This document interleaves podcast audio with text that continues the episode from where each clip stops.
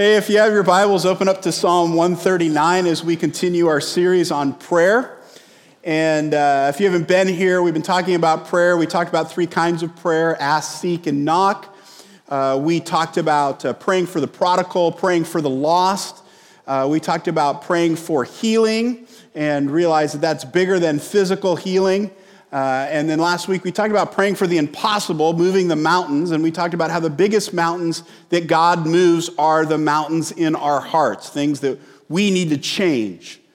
And so we are moving in this series of prayer, and we're changing the title just a little bit in the next four weeks. We're going to talk about dangerous prayers.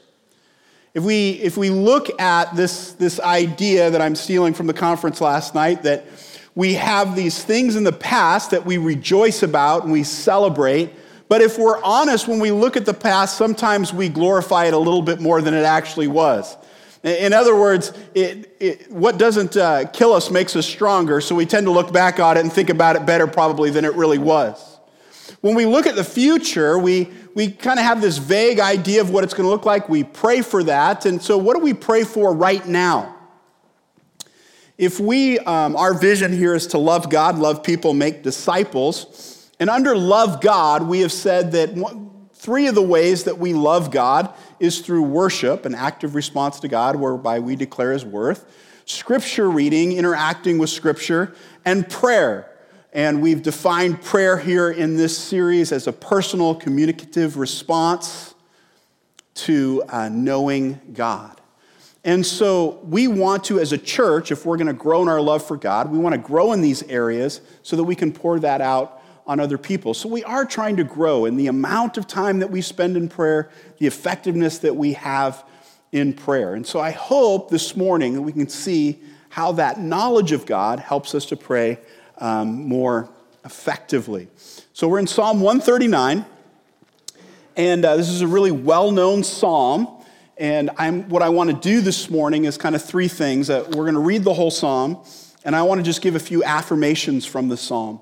But what I want to do is focus in on verse 1 and on verses 23 and 24 as the prayers of this psalm. And so we're going to give some uh, affirmations from the psalm, some attention to the heart, and then actions that we can engage in. So let me read the whole psalm. Great psalm. Many of you are familiar with it. Some of you would say this is your favorite psalm, so bear with me. I'm going to probably take a little different focus than you're used to here as we just focus on the first verse and the last two verses. And I want to kind of just one more thing before I read it. Hebrew poetry, which the Psalms are, different than our poetry. It's not, it's not by rhyme or rhythm. Um, they use a lot of parallelism. And so, a lot of times in a verse, the first verse is parallel, how it relates to the second verse. And there's several different kinds of parallels, and we won't go into that. But one type of Hebrew poetry kind of has these bookends. And when you see a Hebrew poetry where the first verse and the last verse match, that's a form of Hebrew poetry. And so in verse 1, it says, O Lord, you have searched me and know me. And then verse 23, search me, O God, and know my heart. Very similar, but we see some differences. And so we focus on those differences for this type of poetry. It's what the poet is trying to po- point out. Psalm 139. O Lord, you have searched me and you know me. You know when I sit down and when I rise up. You discern my thoughts from afar. You search out my path and my lying down. You are acquainted with all my ways. Even before a word is on my tongue, behold, O Lord, you know it altogether. You hem me in behind and before and lay your hand upon me. Such knowledge is too wonderful for me. It is high. I cannot attain it. Where shall I go from your spirit? Or where shall I flee from your presence? If I ascend to heaven, you are there. If I make my bed in Sheol, you are there. If I take the wings of the morning and dwell in the uttermost parts of the sea, even there your hand shall lead me, your right hand shall hold me. If I say, Surely the darkness shall cover me, and the light about me be night, even the darkness is not dark to you. The night is bright as the day, for darkness is as light with you. For you formed my inward parts. You knit me together in my mother's womb. I praise you, for I am fearfully and wonderfully made. Wonderful are your works. My soul knows it very well. My frame was not hidden from you when I was being made in secret, intricately woven in the depths of the earth. Your eyes saw my unformed substance. In your book were written, every one of them, the days that were formed for me, when as yet there was none of them. How precious to me are your thoughts, O God. How vast is the sum of them. If I were to count them, they are more than the sand. I awake and I am still with you. Oh, that you would slay the wicked, O God. O men of blood, depart from me. They speak against uh, you with malicious intent. Your enemies take your name in vain. Do I not hate those who hate you, O Lord? And do I not loathe those who rise up against you? I hate them with a complete hatred. I count them my enemies. Search me, O God and know my heart. Try me and know my thoughts. And see if there is any grievous way in me, and lead me in the way everlasting. So we look at this psalm, it's broken up into some parts. In the first six verses, really focusing on how God knows us, his omniscience. And then he talks about um, uh, God is where I am, that He is, he is omnipresent. Um, and then in verses uh, 13 through 18, it's talking about His power. God has the power, He's, he's omnipotent. And then verses 19 through 22 don't seem to fit in with the rest of it. All of a sudden, he kind of goes off here on this tangent about the wicked. And what we're reminded of is that God is holy, and he desires holiness in us. And that recognition causes David to move to a point of prayer where he recognizes God does not want evil. And so he wants to see that God search that out in him. Search my search me, O God, and know my heart and try me. And so we said as a definition that it, it, prayer is personal, communicative response to the knowledge of God. And because David recognizes that God hates evil and he knows who he is, he asks God to search him. So I said we break this up into three parts. First, some affirmation from the psalm. This is a great psalm. We're not going to go by through it verse by verse, but let's be reminded of a few things. God uh, is, has sovereignty over our lives. Uh, as we look at, at what David is saying about this, God made who we are in verse 13. And let me just stop here for a second and just, just remind you God created you.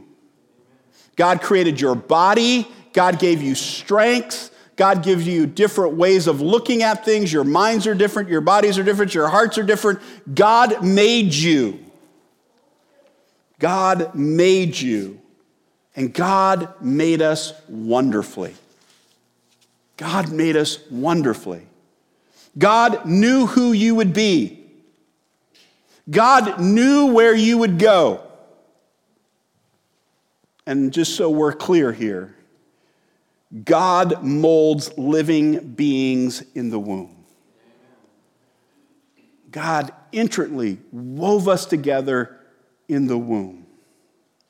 So we break this into these biblical words.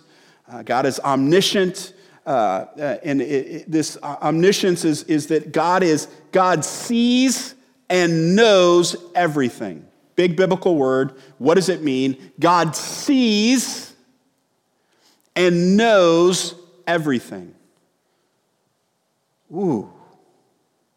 Just take that in for a minute. God sees and knows everything. Now, he knows our thoughts, it says in verse 2. Man, some of us can't even manage our own thoughts. They're just kind of going all over the place. Squirrel! God knows our thoughts. Verse 3 God knows our ways. Verse 4 God knows our words before we say them. Now, listen God sees and knows everything, But God's knowledge is not a threat, it's a refuge. David says in verse 6 such knowledge is too wonderful for me. He doesn't see it as a threat. He just, wow, it's high. I can't attain it. Next on your notes is, is God is, uh, is, is everywhere present all the time. So God is everywhere present at the same time. God is no less here than he is with Hannah in Taiwan. God is everywhere present at the same time. Now, just so you know, that's not true of all spiritual be- beings. Satan is in one place at one point in time. Only God is everywhere present all the time.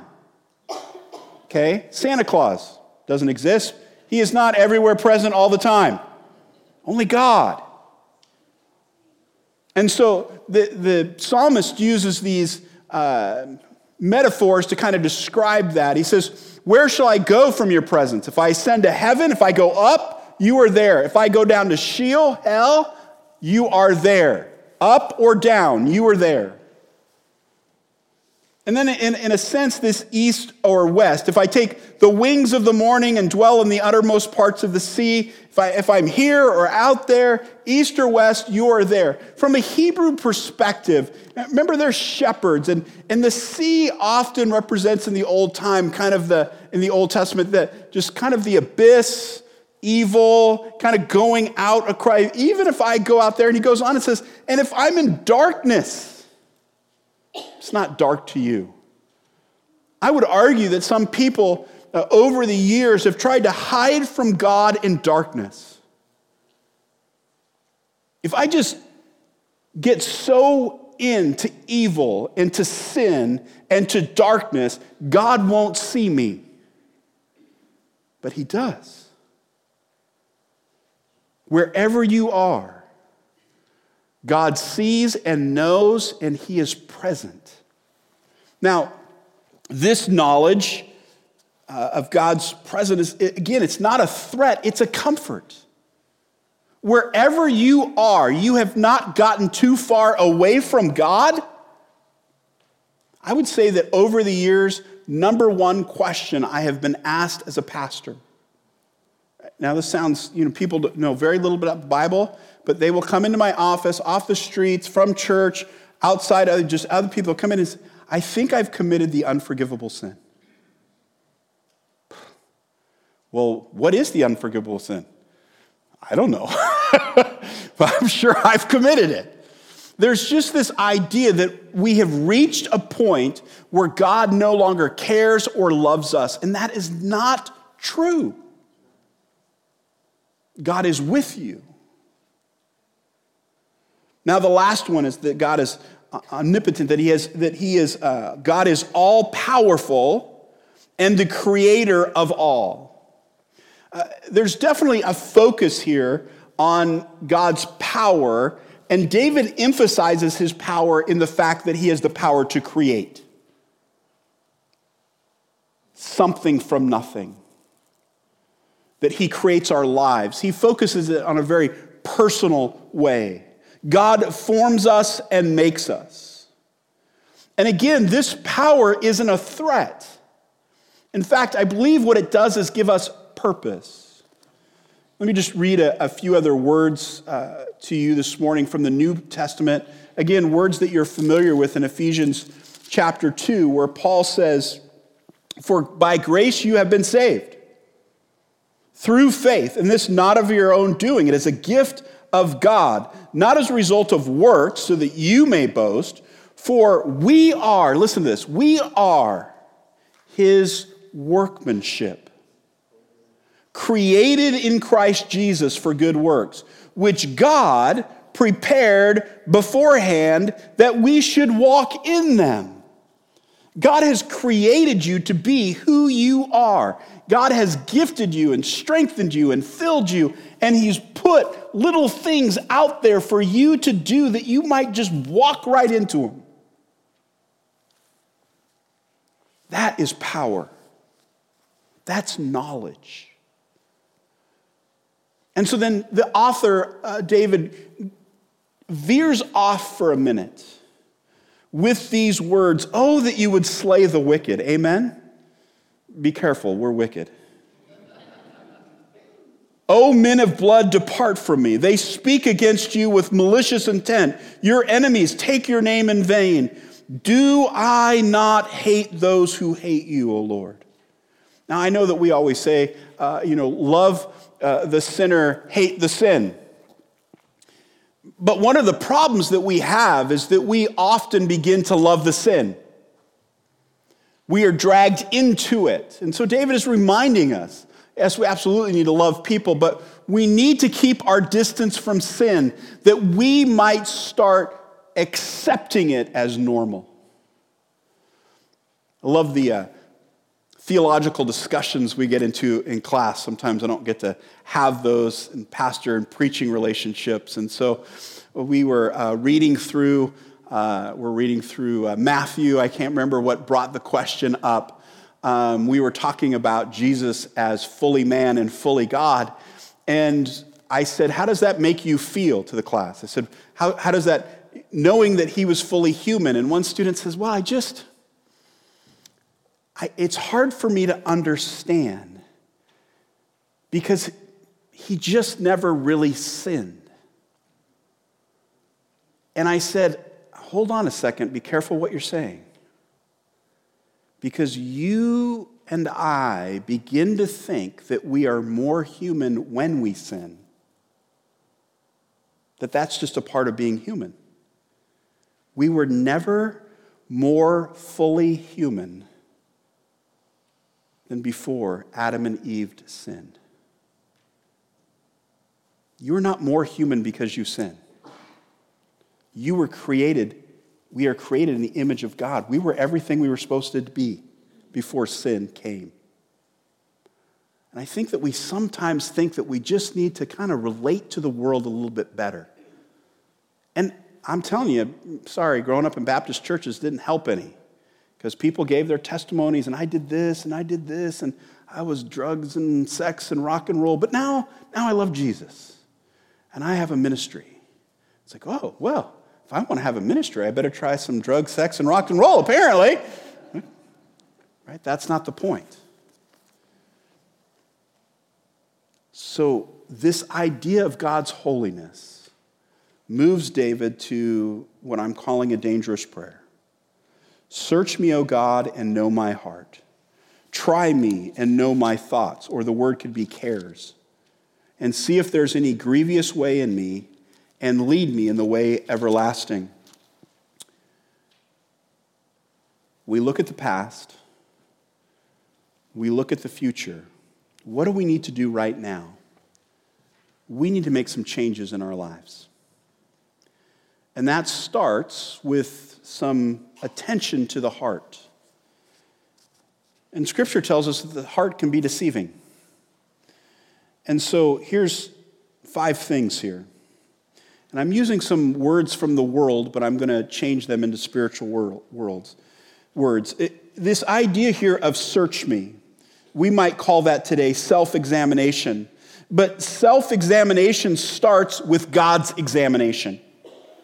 Self examination starts with God's examination. He says, Search me. Look,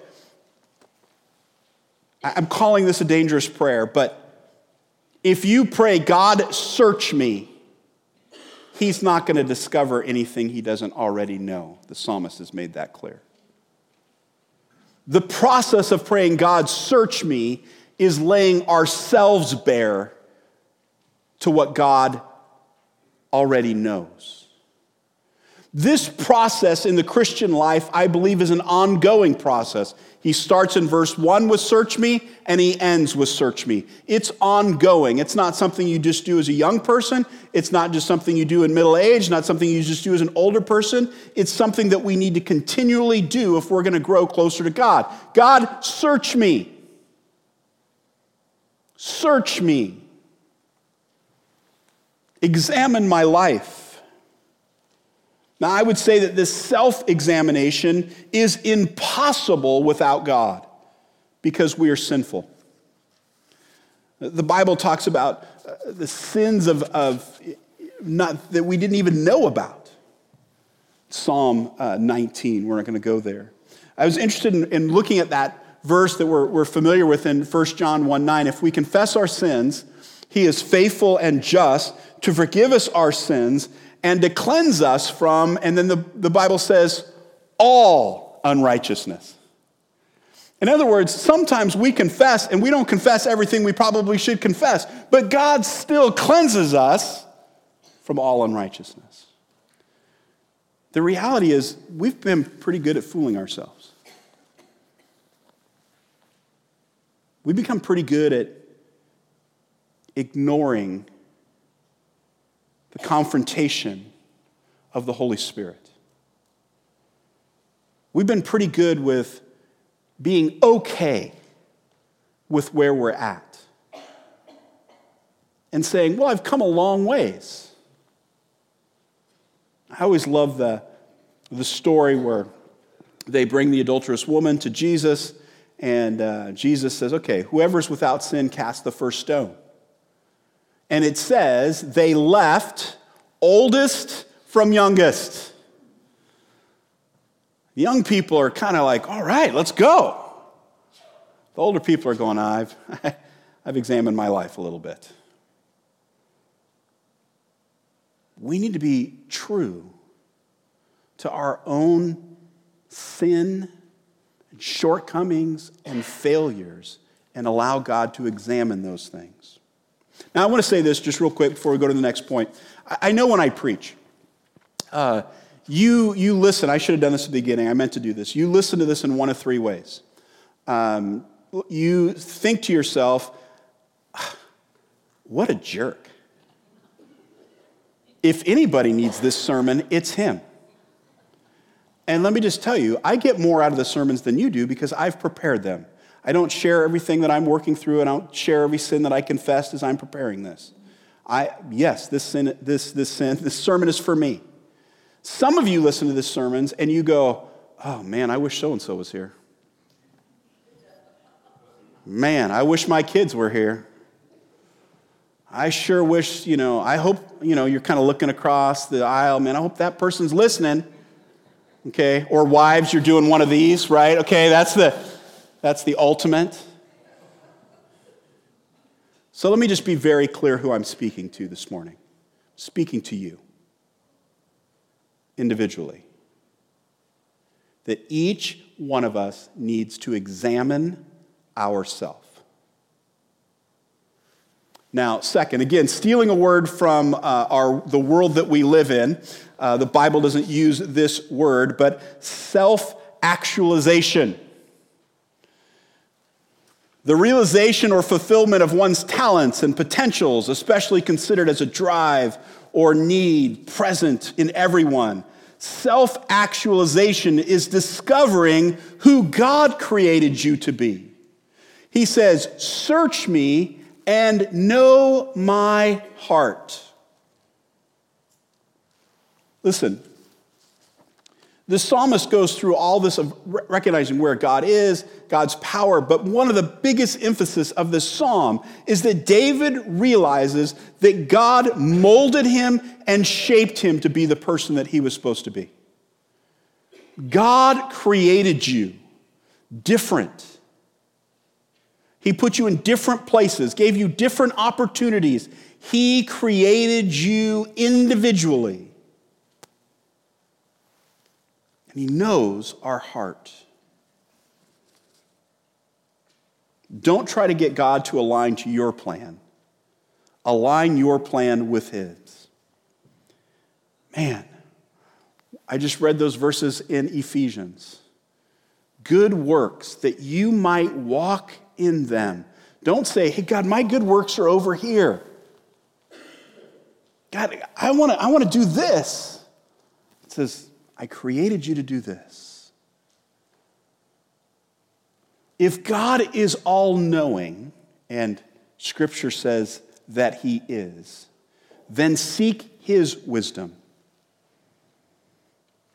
If God is everywhere present, and, and Scripture says that He is, then you are not alone. If God is all powerful, and scripture says that he is, there is nothing in his will you cannot accomplish. So, part of asking God to search me and to know my heart is that God would work in me to become the person that he has created me to be. Now, I don't know if you ever fall into this sin. But sometimes I look at other people and say, oh man, I wish I had their gifts. Man, I wish I had their talents. I wish I had their blessings. I wish I had their body. I wish I had their platform. I have sinned in that way, and I think many of us have from time to time. And when I do that, what I am saying and what you are saying is, God, I am not happy with who you created me to be. God, I am not happy with what you have given me. And we are right back at the tree saying, No, I want to define what is good. I don't want you to define what is good. That doesn't mean that we don't grow. It doesn't mean that we don't, you know, go to the gym or doesn't mean that we don't invest in the future. What it means is that we recognize that God is sovereign and He has created us wonderfully. The next word that I've stolen is self discipline. The psalmist goes on Search me, O God, and know my heart. Try me. Try me. Test me. Self discipline is using the trials of life as a means to an end, and that end is to grow in holiness. I say here all the time you are in one of three places. You are in a trial, you are headed into a trial, or you are coming out of a trial. And we use those trials not as a means of going, woe is me, but as a means of going, God, what is it you want me to learn about your person and about who you've created me to be? We grow. A test proves steadfastness. Um, in uh, James chapter 1, it says this Count it all joy. Oh, man, I hate this verse. Count it all joy, my brothers when you meet trials of various kinds. I think most of us struggle with that. He says, For you know, this is what you know about God, that the testing of your faith produces steadfastness. That you are going to grow as a follower of Jesus Christ through trials. Next, we grow in maturity. Next slide. Count it all joy, my brothers, when you meet trials of various kinds, for you know that the testing of your faith produces steadfastness, and let steadfastness have its full effect that you may be perfect and complete, lacking in nothing. In other words, the whole process makes us grow into maturity. That's why we go through trials. Next, purification. In Psalms, it says, For you, O Lord, have tested us. You have tried us as silver is tried. And so, talked about at the beginning this parallelism. The first line, you have tested us. That's literal. The second one is figurative. You have tried us as silver is tried. It's a, what, the reason why you try silver, the reason why you do that is to purify it. So, what the psalmist is saying is that the testing process is a purification process. It gets stuff out of your life that shouldn't be there. It is really popular today to do all sorts of different fasts to get the bad chemicals out of your body. And God says, I had a process from that from day one. It's called a test. And it gets the bad way of looking at life out of you and it grows you.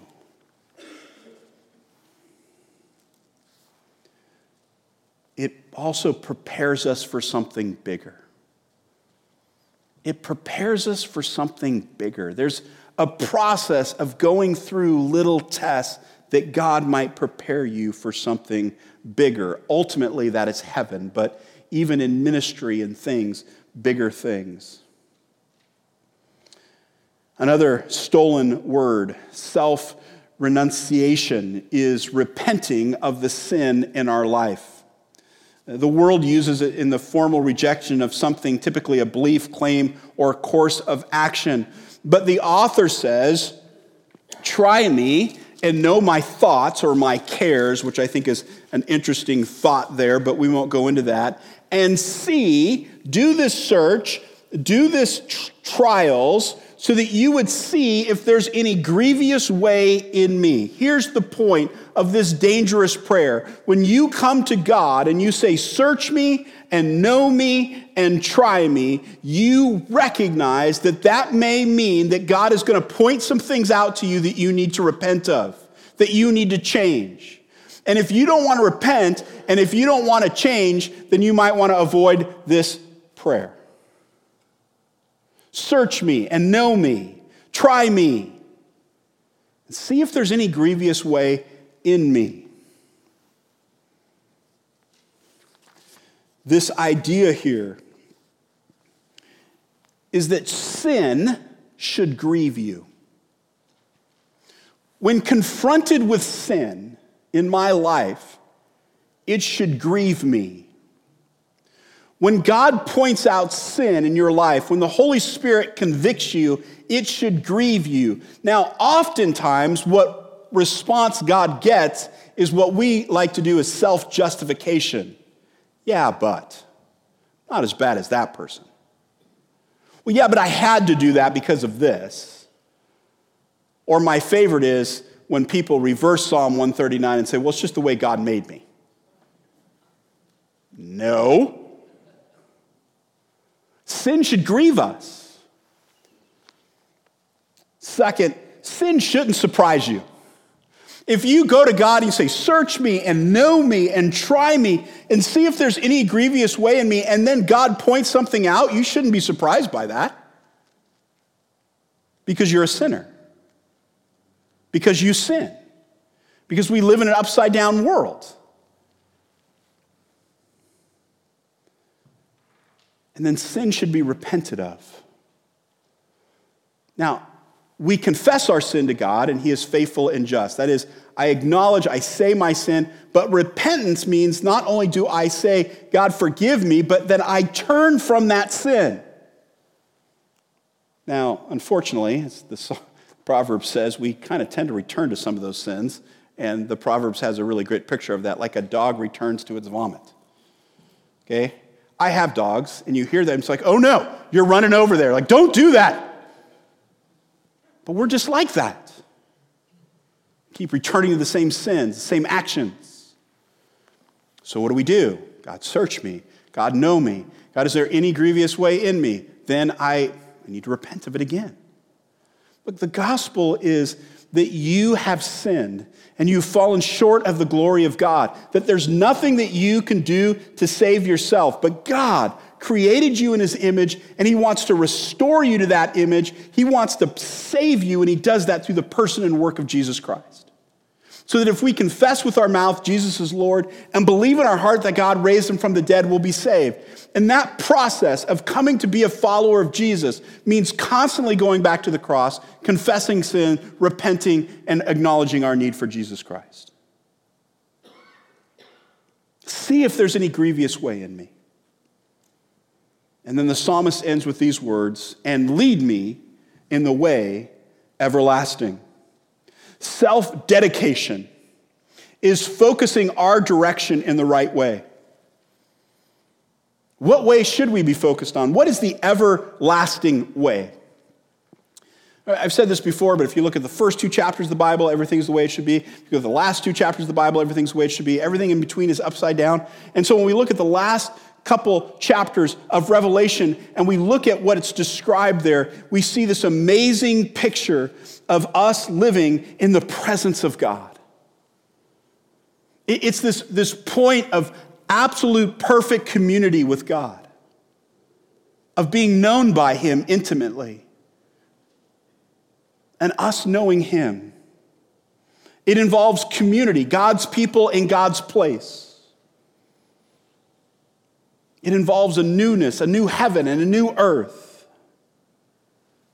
Today, today it involves obedience. If you love me, you'll obey my commands.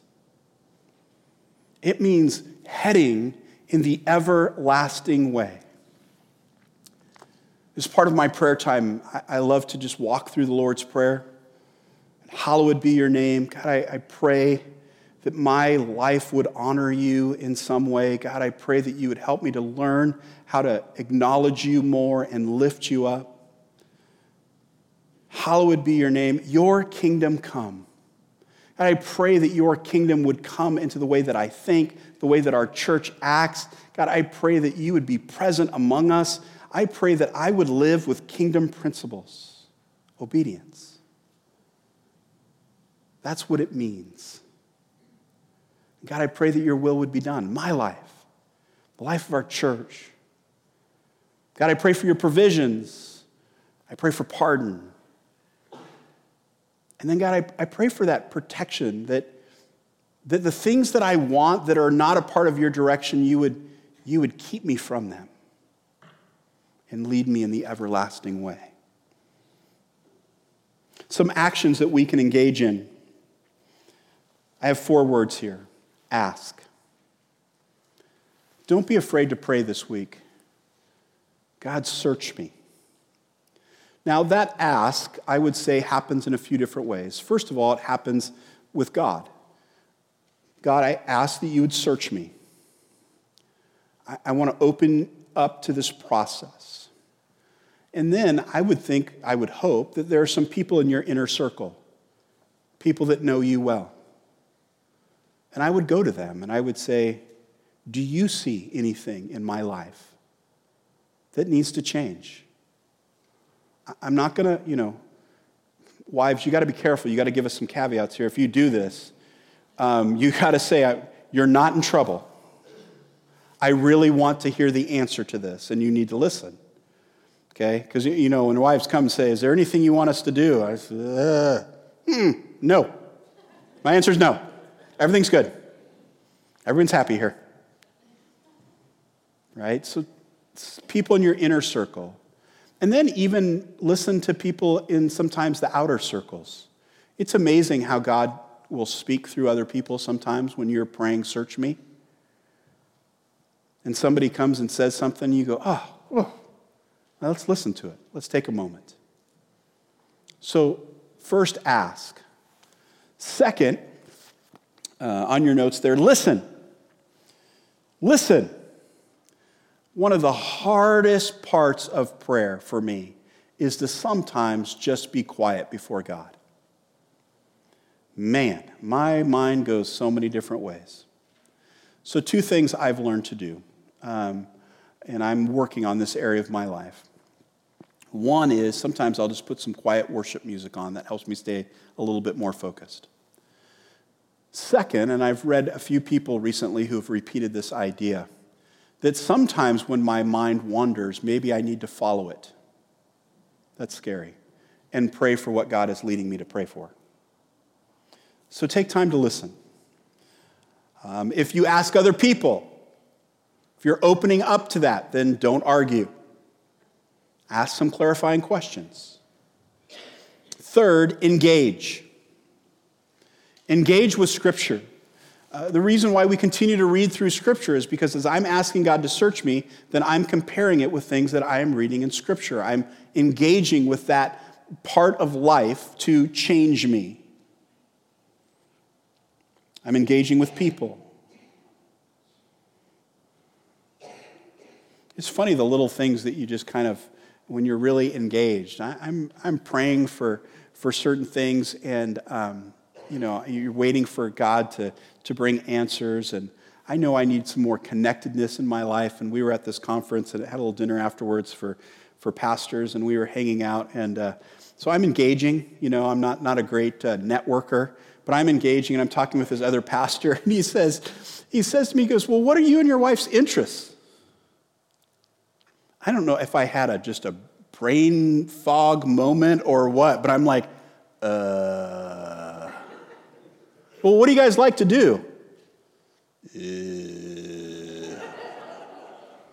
I got in the car and I said, hey, honey, I think I figured out why we don't have any friends. we don't like to do anything. right? I mean, at some point, like you gotta, if you're asking God to change you, you gotta listen to things. And I like to make some humor out of it, but, right? We're trying to make prayer more complex than it is. Um, this week, and I, I, hope I'm okay sharing this, um, came into my office. I believe it was, I think it was Wednesday. And I was, man, I was just one of those mornings, a great conversation with God. I was feeling good. I'm like, and I was actually, man, Lord, I'm feeling really good. And then I got a text message from my wife who was not feeling very good. And it just, oh. And I stopped and I was praying for my wife. I actually brought Rich into my office and I asked him for prayer. And then later, I'm, I'm trying to get back into studying, and Lori knocks on the door, and Lori's little dog had gotten out. And she is out looking for her little dog. And, and I, I'm very close with my big dog, and I understand the feeling, so I'm praying for Lori. I'm praying that she finds her dog. And then Rich and I went out and looked for, that's, looked for the little dog. That's like in other things, you know, in the job description. They found the dog. And then I, I had a, a, second kind of elder meeting with the new board, and I'm praying for that. And I stayed through, and I, and I, I started it that day. I started at uh, 8.30 in the morning. I didn't leave the church to 8.30 at night. And I got home, and I was tired, and I hadn't talked to my wife yet about the things that happened to her in the morning. And so I'm coming in the house, and my wife turns to me and says, Owen, my grandson is in the ER. And so I just, I stopped for a moment, obviously, prayed for my grandson. He has pneumonia and a respiratory virus. He is, he is on the mends. But I just stopped for a minute and thought about what I had prayed for in the, in the scheme of that day. And you know what? They're all important, they're just different. And so I don't think I prayed without ceasing, but I prayed more on Wednesday than I prayed in a while. I certainly prayed until I fell asleep because I kept praying for my grandson. Man, I, but it's so much easier to pray for other people than it is for me to pray, God, search me and know me and help me make the changes. That's a dangerous prayer. Here's the application. Oh, one more slide here, I'm sorry. The last one is respond. Did I not say that? Respond. Make changes. Maybe that includes fasting. Maybe that includes uh, seeking to grow, but respond. Somehow, respond to God. Um, in our relational elder training, we have this. Uh, um, visual here of the verse all scripture is profitable for teaching, uh, for reproof, for correction, for training in righteousness, and every good work. And it's just a great thought process of this search me and know me. We recognize that as we uh, go through scripture, as we pray for God to search us and know us, that the teaching should lead to reproof. And the reproof should re- lead to correction, repentance, going a different direction. Notice the circle is changing, training in righteousness so that we're prepared for every good work. It's just a good visual illustration of what it means to be searched and known by God. Here's our application this morning. Start with just some basic prayer and reflection. Um, pray this prayer. Open yourselves up to what God may want to reveal. God, search me. And listen, be prepared. Move to prayer uh, and small group vulnerability. Now, here's where we move out of that circle a little bit and include other people in that process of searching us and knowing us. And then again, be open to God speaking in other avenues, other places where God is going to kind of speak over here, and you go, I wasn't looking for God over there. Let me listen to that. Um, so, God, search me and know me. Try me. Know my thoughts, my cares. and see if there's any grievous way in me and lead me in the way everlasting. Let's go to the Lord in prayer, and our ushers can get ready to uh, receive the offering. God, I pray for boldness for our church, for our family, that we might be open completely to what you have to say about us. That we would be vulnerable before you, knowing that you are good, that you have created us in a wonderful way, that you know us intimately, and that even the trials that you bring into our life are for a good reason. That every financial struggle, every ache and pain, every relational break is not because other people are jerks or because our bodies are breaking down. But it might just be because you love us so much that you want us to see you in a new way, that you want us to experience reconciliation, that you want us to experience kingdom life today that we might know your presence. And Lord, I, I know that there are people that feel far from you, and you go, man, I, I want that. I, I want to hear from God, but I don't seem to ever hear. May we open your word and say, God, speak to me. Show me. Lead me in the way everlasting. Whether that way is one year or 50 years, God, may we follow you closely.